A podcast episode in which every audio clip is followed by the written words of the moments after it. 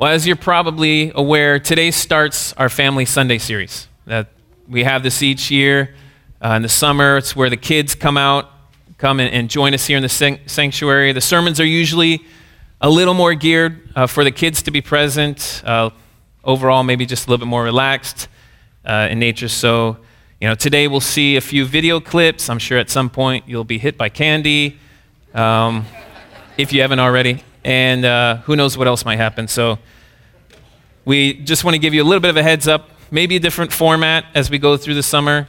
And we definitely want to welcome all the kids into the sanctuary with us to worship God and study uh, God's Word together.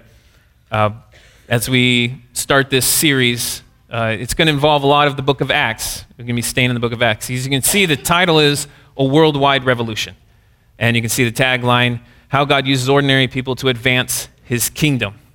And so, this worldwide revolution is starting about how the small group, followers of Jesus, went out into the world, spread this message, and this kingdom continued to grow and grow until it's now filled the entire world. There's followers everywhere. And it kind of reminds you of Daniel, you know, passages like Daniel 2. You've got this statue, it's representing these kingdoms of the world. This rock comes, smashes it, and it's like a mountain that fills the entire earth. Start small, grows and fills the whole earth. Same thing, Matthew 13. You got this mustard seed Jesus talks about, extremely small, and yet it grows and into a, a big tree that this large tree that birds of the air come and take refuge in it. Uh, again, starts small and grows. And then, of course, in Acts 1, Jesus says, You will be my witnesses in Judea and Samaria and to the ends of the earth. So, this worldwide revolution, it starts small, it has a beginning, and then it grows. And so, we're going to be talking about that beginning uh, in Acts. In Acts chapter 1, of course, you have Jesus rise from the dead. He then ascends into heaven. Acts chapter 2, he sends the Holy Spirit at Pentecost or the Feast of Weeks, and the church begins. The Holy Spirit begins indwelling believers. Today, we're going to be in Acts 3. So we're still at the start. And this whole series, we're going to be looking at how God used people greatly by his, the power of his Spirit to advance this kingdom. And therefore, if we also abide in him and let his Spirit work through us, he will use us greatly as well, just like the examples we'll, we'll see in Acts. But let's start by watching a video clip of the first 10 verses of Acts. One day, Peter and John were going up to the temple at the time of prayer at 3 in the afternoon. Now, a man crippled from birth was being carried to the temple gate called Beautiful, where he was put every day to beg from those going into the temple courts. When he saw Peter and John about to enter, he asked them for money. Peter looked straight at him, as did John. Then Peter said, Look at us. So the man gave them his attention, expecting to get something from them.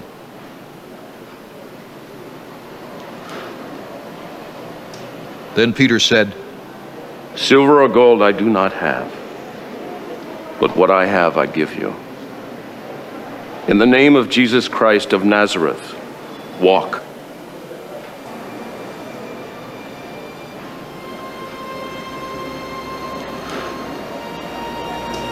Taking him by the right hand, he helped him up. And instantly the man's feet and ankles became strong. He jumped to his feet and began to walk.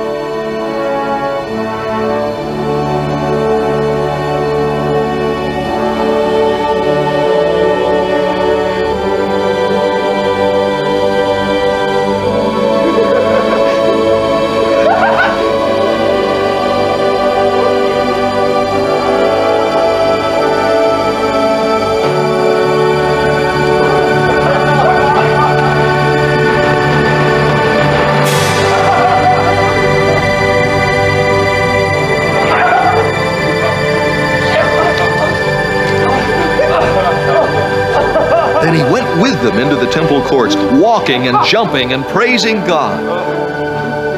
When all the people saw him walking and praising God, they recognized him as the same man who used to sit begging at the temple gate called Beautiful, and they were filled with wonder and amazement at what had happened to him.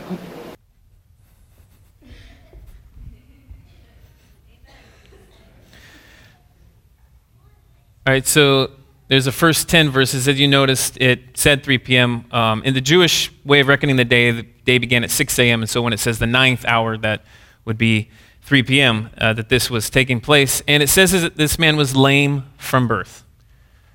So he had not walked a single day in his entire life.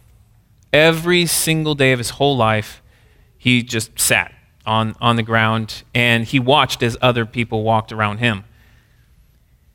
And when you read something like that, it, sh- it should, I think, to some extent, make us grateful and thankful for what we are able to do. Um, I know, you know, kids, a lot of you, and I'm, sh- I'm sure because I remember when I was a kid, you probably think, man, I wish I, was a, I could run a little bit faster. I could be the fastest one in my grade or whatever. But just to be able to run, we should be thankful for that. Or maybe we wish, oh, I wish I was taller. Be nice to be bigger, taller than what I am. I'm too, too short. Just be able to stand. I mean, that itself we should be thankful for. Or adults. I mean, it'd be nice. I think some of us wish we could go for more evening walks, had more time for that, or, or go on more hikes. But just to walk itself, I think, is something that we often can very easily take for granted, um, and we should be thankful for. Then it says that they laid him at the gate of the temple every day. Why do you think that it was at that specific location every day? I mean, why not another location? Or why not, you know, mix it up? Sometimes there, sometimes other place. You know, give them a different view. And I think that probably the reason is because that was where the people of God were going to worship God. I mean, to set them there, that's the crowd that was going to worship God, and everyone knows that God says to give to the poor. And so that should have been the most giving crowd anywhere around. So the perfect spot to put them. And that also is kind of a, a thing for us to think about that, you know, here we are, we're the people of God. We believe in Him, we follow Him. We've come here to the church this morning to worship Him, just like they were going up to the temple to worship. And, you know, would it be true if someone was to say of you and I, you know, those people are, they're the most giving and generous people that I know. You go to anyone at Whitestone, you have a genuine need, you go to anyone there, and they will help you if you can, if they can. I mean, that would be a great thing to have said about us as a church and also as individuals. Proverbs 14:31 it says whoever oppresses a poor man insults his maker but he who is generous to the needy honors him. Proverbs 21:13 Whoever closes his ear to the cry of the poor will himself call out and not be answered. And in 2 Corinthians 8 9, for you know the grace of our Lord Jesus Christ, that though he was rich, yet for your sake he became poor, so that you, by his poverty, might become rich. So it's very important that we as people of God be generous. Then verses 3 to 5, it says that Peter directed his gaze at him as did John. Which, that itself, I think, shows compassion. Because most of the people, I'm sure, they never even looked at this guy. Walking by him all the time, even those who gave him, you know, some change, some coins, I'm sure they just kind of tossed it in his direction and just kept walking without even giving him a look. I mean, there's no way he was pleasant to look at. He was crippled, he's poor. I'm sure he was dirty, he was unkept because of his condition. But here's something to keep in mind is that it's not just that the handicapped can't do what most people can, but that they also are treated differently because they can't do what other people can. And so it's this double dose that they go through, or even more. They're not like everyone else, and so people don't treat them like everyone else they do. So it's extra suffering. And it's all the more reason why people like this don't only need a hand at times, but some human interaction, some human attention. Because they often don't get even that. Someone who cares actually a little bit about them, not just in doing something for them. And that was Peter and John. They treated this man like he was created in the image of God, just like everyone else. And as you can see, it says they stopped and they gave him all their attention. Then verses 6 and 7, you can see that line, but what I do have, I give to you. I don't have the silver and the gold, but what I do have, I give to you. And this is one of the, the main points, if possible, I want to draw out from this story. Because a lot of us think, you know what, there's just not a whole lot I can do. You know, I can't give thousands to our church's work in Malawi um, or Mexico. I can't give a whole lot of food to the hungry. I can't, I don't have the means or the skills to build homes for the homeless. So we just think, you know what, there's not a whole lot that I can do. But here you have two guys, Peter and John, who couldn't even pull together two coins to give to this man. They had none. That's what they said. I'm sure if they had change, if they had something to give, they would have. But he says, Silver and gold, I have none. So they literally had nothing. That is, no money. But they realized that what they did have was of far more value than what this man was asking for. They had a relationship with Christ, and they had the power of the Holy Spirit with them. And all they had to do was to ask God in that moment, What do you want us to do? And then listen. And that's what they did. And God used them in that moment to heal this man of his handicaps. But this is important to notice because, on the one hand, yes, absolutely, we should be generous with whatever we have. Like it says in James 2 15 and 16. If a brother or sister is poorly clothed and lacking in daily food, and one of you says to them, Go in peace, be warmed and filled, without giving them the things needed for the body, what good is that? If we have something to share with someone who is in need, absolutely, uh, we should be generous and ready, uh, ready to share. But we also have to realize that sharing money or material things is ultimately just a means to an end. The end is Christ. That's everyone's ultimate need, is Christ. And so everything should be moving in that direction, pointing to Him. All, as believers, we all have a relationship with Christ. We all have the Holy Spirit indwelling us. We all have the truth. And so we cannot say, you know, this I don't have. We have this and we can share this. And so when we see a need, I think maybe instead of immediately looking at, you what can I figure out what I can do, maybe a better habit or a better reaction would be to stop and ask God, Lord, what, what would you have me do in this situation? Do you want me to give? Or do, do you, how can I share you with them? And then listen and, and do whatever God says. Give to the needy, but always remember the ultimate need is Jesus Christ. That's something we all have, but we need God's help to meet that need. Then in verses 8 to 10, says that the man was walking and leaping and praising God.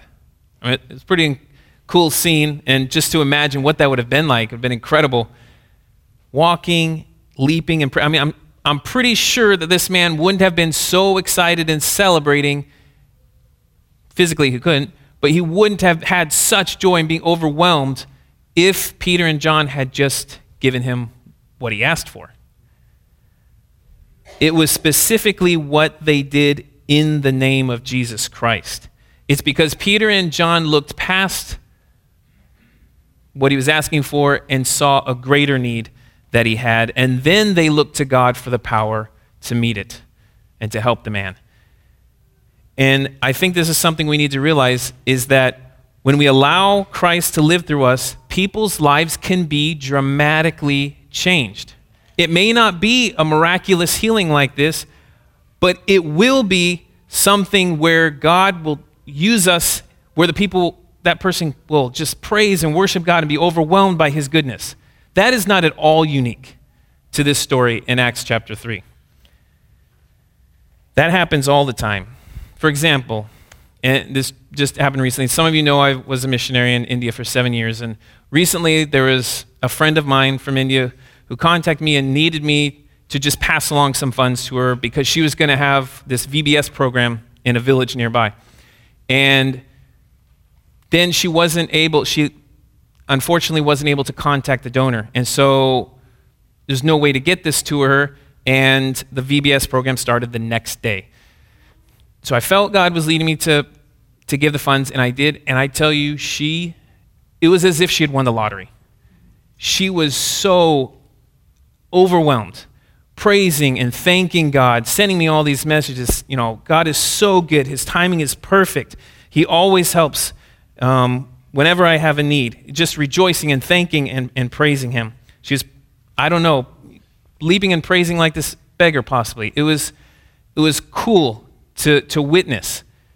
And honestly, I did hardly anything. It took like two minutes to do that. But yet, to, to hear someone say, Thank you so much. God is so good. I'm so blessed by Him. I'm overwhelmed. That's something you can be a part of just as much as Peter and John. When we look to God to use us. And, and as it says in verses 8 to 10 as well, you see that it says, And all the people were filled with wonder and amazement at what had happened to him. So it's, it's not just Peter and John who were a witness to what God did in this man's life. It says all the people around witnessed. And so a lot of times it's not, not just that person that you help that experiences God's power and goodness, it's the people around them that hear and see and are a witness to what's going on in that person's life and how they praise God for it. So you can be used far more than you even know. So when it comes to giving, remember these three points give generously. We're the people of God, we should be known for giving generously. Number two, give your attention. A lot of times that's what people need the most. And then give Christ. That's everyone's ultimate need. Let's watch another clip from the Acts 3. While the beggar held on to Peter and John, all the people were astonished and came running to them in the place called Solomon's Colonnade. When Peter saw this, he said to them, Men of Israel, why does this surprise you? Why do you stare at us as if by our own power or godliness we had made this man walk? The God of Abraham, Isaac, and Jacob, the God of our fathers, has glorified his servant Jesus. You handed him over to be killed, and you disowned him before Pilate, though he had decided to let him go. You disowned the holy and righteous one and asked that a murderer be released to you. You killed the author of life. But God raised him from the dead. We are witnesses of this. By faith in the name of Jesus, this man whom you see and know was made strong. It is Jesus' name and the faith that comes through him that has given this complete healing to him, as you can all see.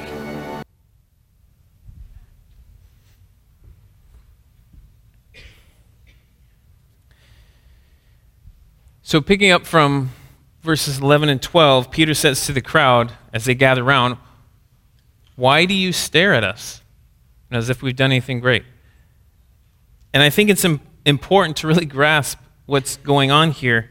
Peter just spoke a couple words, and a man started walking for the first time ever. And not just walking, he was leaping and jumping and skipping, probably doing somersaults and cartwheels and triple axels. I mean, this guy was just beside himself with excitement. And then Peter says, Why are you looking at us that way as if we did anything great? I mean, that takes a lot of humility. A lot of humility. You heal a man crippled from birth, and none of it goes to your head. I'm sure that, you know, the people who had gone by this man and just given him one coin felt more pride for what they did than what Peter seems to uh, be showing here. And I mean, he says, we, we didn't do anything. And just the fact that he says, we, He's the one who spoke. John was just standing by, but he doesn't draw any attention to himself.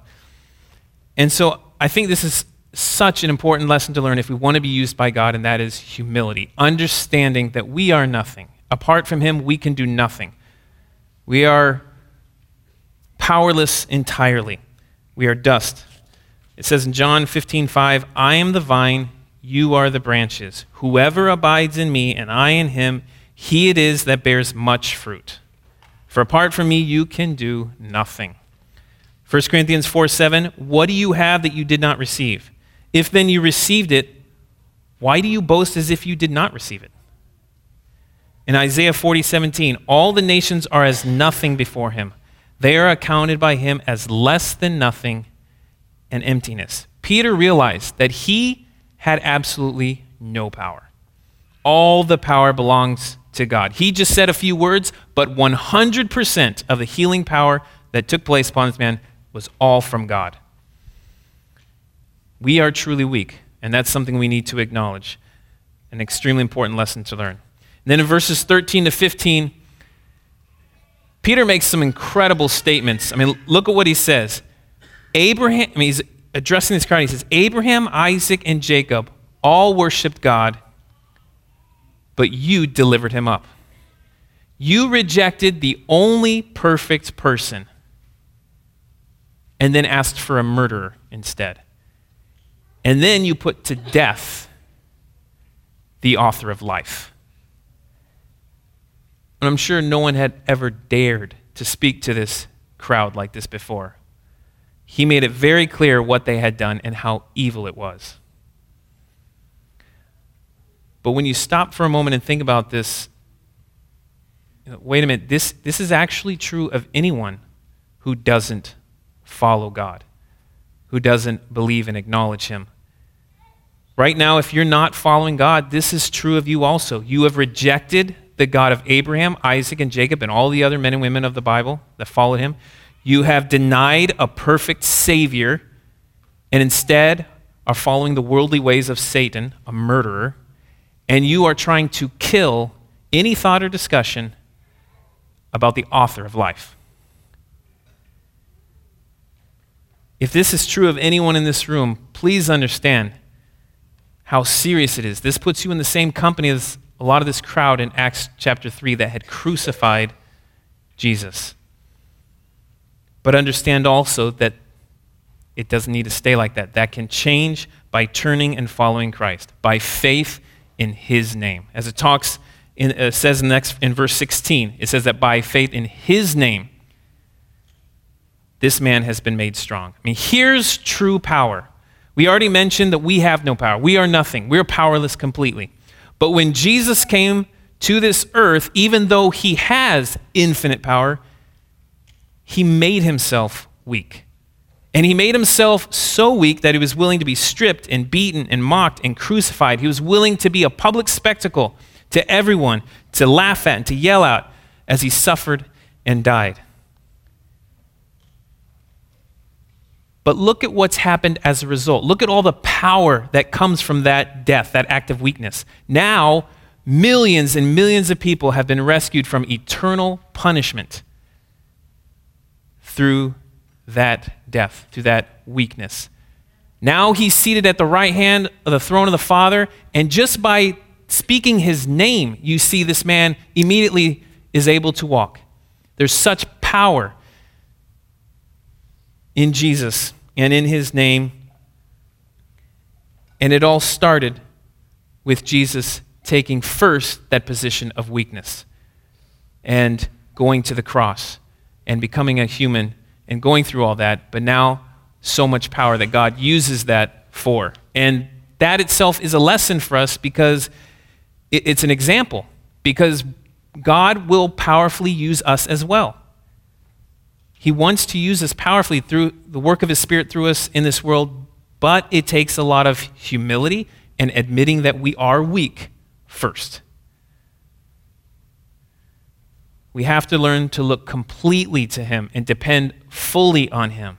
That's what Paul, the Apostle Paul, learned. And he talked about it in 2 Corinthians 12, 9 and 10. He said, But he said to me, My grace is sufficient for you, for my power is made perfect in weakness.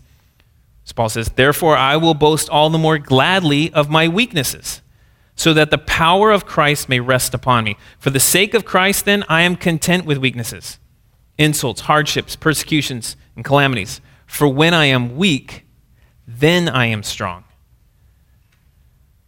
So when it comes to true power, keep in mind these points that first, we have no power, none.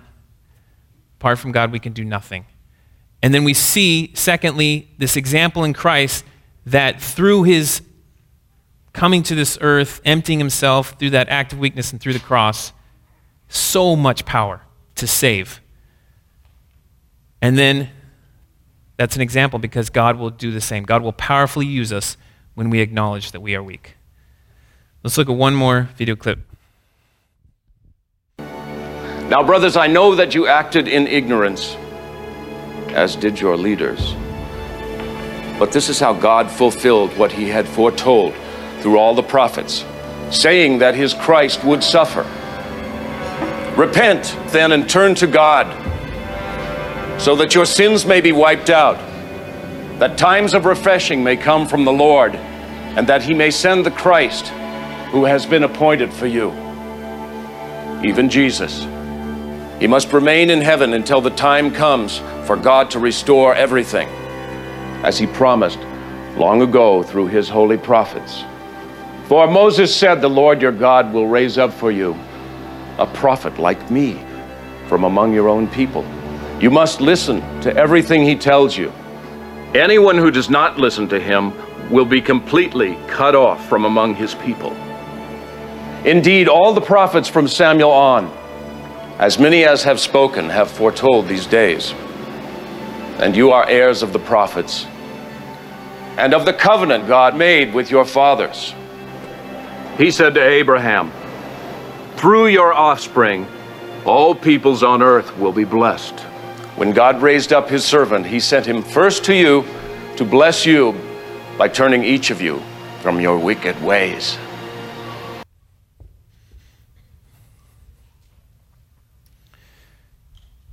So Peter says right there that you guys acted in ignorance.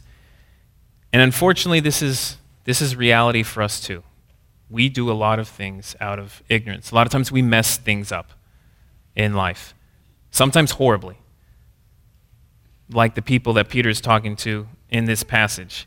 I mean, we're all ignorant to, to some degree, and we often we make mistakes and things become a disaster. Like, like these people he's talking to, I mean, they made a complete disaster of things. They rejected their Messiah and killed the one that they had been waiting for for literally thousands of years. The only perfect person to ever walk on the earth, they murdered. The, not just a human, the Son of God Himself. I mean, you talk about being infinite fools. But it says that's not the way things had to end for them. There was still hope. Look what he says next in verse 18 21. He, meant, he says, What God foretold, he thus fulfilled.